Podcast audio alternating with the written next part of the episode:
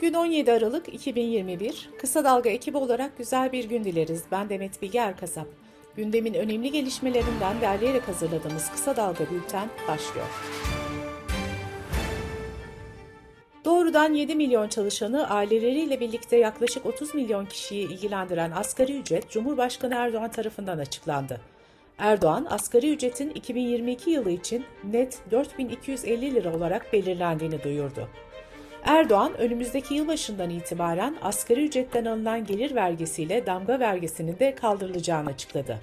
Erdoğan ayrıca asgari ücrette tarihi bir artış yaptıklarını vurgularken, işveren üzerindeki ilave maliyetini 450 lira aşağı çektiklerini de belirtti. Asgari ücret üzerinden spekülasyon yapılmamasını isteyen Erdoğan, geçmişte asgari ücret şu kadar dolardı, şimdi öyle olsun dememek lazım. Bu çalışanları istismar etmek demektir. Sormak lazım, eskiden sizin zamanınızda maaşlar dolarla mıydı? Önceliğimiz istihdamı korumak, bazı sıkıntılar var biliyoruz, bunlar da aşılacak diye konuştu. 2021 yılı asgari ücreti bekar bir işçi için aylık bürüt 3577 lira 50 kuruş, vergiler ve kesintiler düştüğünde net 2825 lira 90 kuruş olarak uygulanıyor. Erdoğan asgari ücret kararını açıkladığında CHP lideri Kemal Kılıçdaroğlu Saadet Partisi Genel Başkanı Temel Karamollaoğlu'nu ziyaret ediyordu.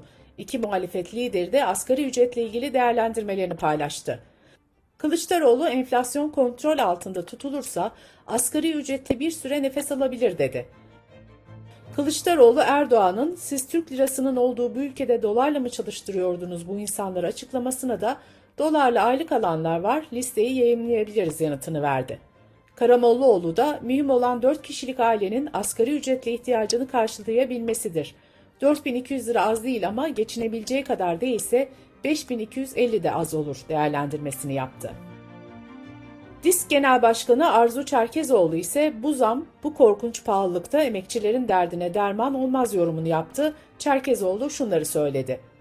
Önemli olan asgari ücrette ne kadar artış olduğu yüzde kaç arttığı değil, asgari ücretin bugünkü geçim şartları içinde işçinin ve ailesinin geçimini karşılamaya yetip yetmediğidir. Açıklanan asgari ücretle geçinmek mümkün değildir. Disk net olarak 5200 lira istemişti. Türkiye'nin kararını günlerdir merakla beklediği Merkez Bankası politika faizini beklentiler doğrultusunda 100 bas puan indirerek %14'e çekti. Karar metninde önümüzdeki dönem için faiz indiriminin tamamlandığı mesajı verildi. Merkez Bankası'nın faiz indirimi kararı sonrası dolar 15-15 seviyesinden 15.66'ya kadar tırmanırken Euro ise 17.15'ten 17.60'lara kadar çıktı. 2021'in başında 7.45 seviyelerinde olan dolar %104 artmış oldu. Faiz kararı sonrası tırmanışa geçen dolar kurunun etkisiyle altın fiyatları da rekor kırdı. Gram altın 900 lirayı gördü, çeyrek altın ise 1471 lira seviyesine yükseldi.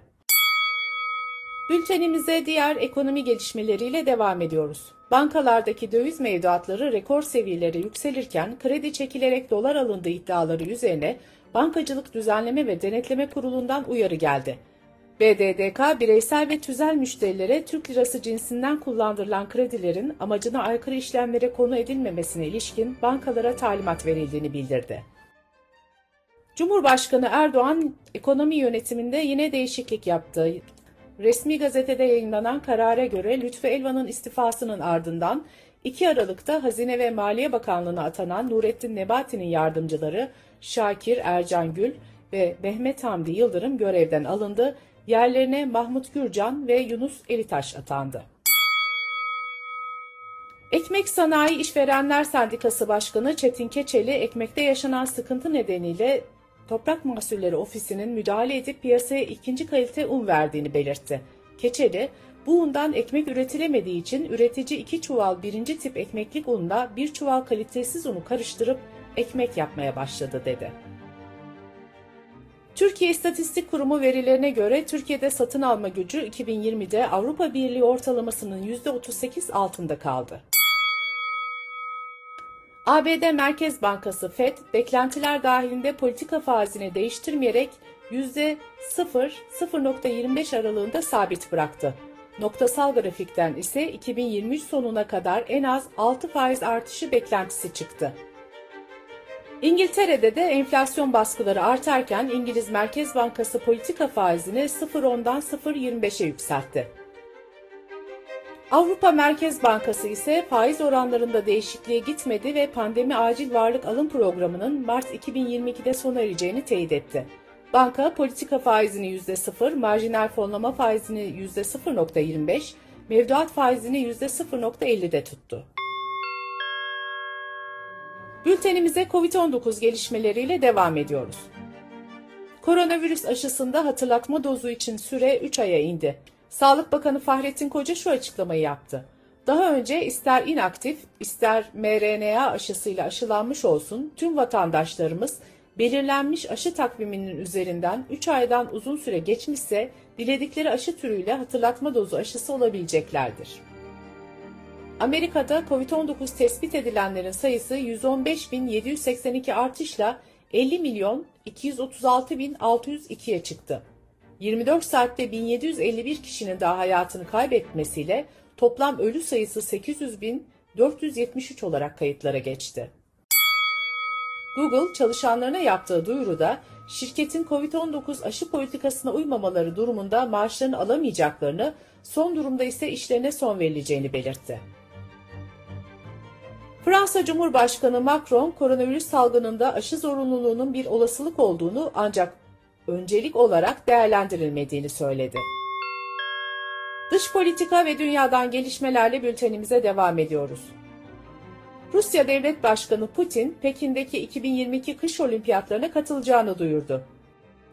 Amerika, Britanya, Avustralya ve Kanada Çin'deki insan hakkı ihlallerini hatırlatarak Pekin olimpiyatlarına diplomatik boykot uygulayacaklarını açıklamıştı. Dünyada ilk korona aşısını geliştiren BioNTech şirketinin kurucu ortağı Doktor Özlem Türeci, Almanya'da Cumhurbaşkanını seçen Federal Kongre'ye delege seçildi. Meclis ve Federal Kongre Cumhurbaşkanını 13 Şubat'ta seçecek. Danimarka'da bir mahkeme Suriye'ye uçak yakıtı yollayarak Avrupa Birliği'nin Suriye'ye yönelik ambargosunu deldikleri gerekçesiyle iki Danimarka şirketini 4 milyon 600 bin euro para cezası ödemeye mahkum etti. Sınır tanımayan gazetecilerin 2021 yılı raporuna göre dünya genelinde 488 gazeteci mesleği nedeniyle cezaevinde. Bu yıl 46 medya mensubu ise öldürüldü. Türkiye ise basın özgürlüğü sıralamasında 153. sırada. Danimarka Adalet Bakanlığı ülkede 2015 yılından bu yana artan mahkum sayısı nedeniyle Kosova'dan 300 hapishane hücresi kiralanacağını açıkladı. Hücrelerin Danimarka'dan sınır dışı edilecek mahkumlar için kullanılacağı ifade edildi. Bültenimizi kısa dalgadan bir öneriyle bitiriyoruz. Giresun, Şebin Karahisar ve Balıkesir Ayvalık'ta iki hafta arayla maden atık barajları çöktü. Siyanürlü atıklar suya toprağa karıştı. Tema Vakfı Başkanı Deniz Ataç'a göre bu gidişle daha çok facia yaşanabilir. Mehveş Evin arka planda anlatıyor.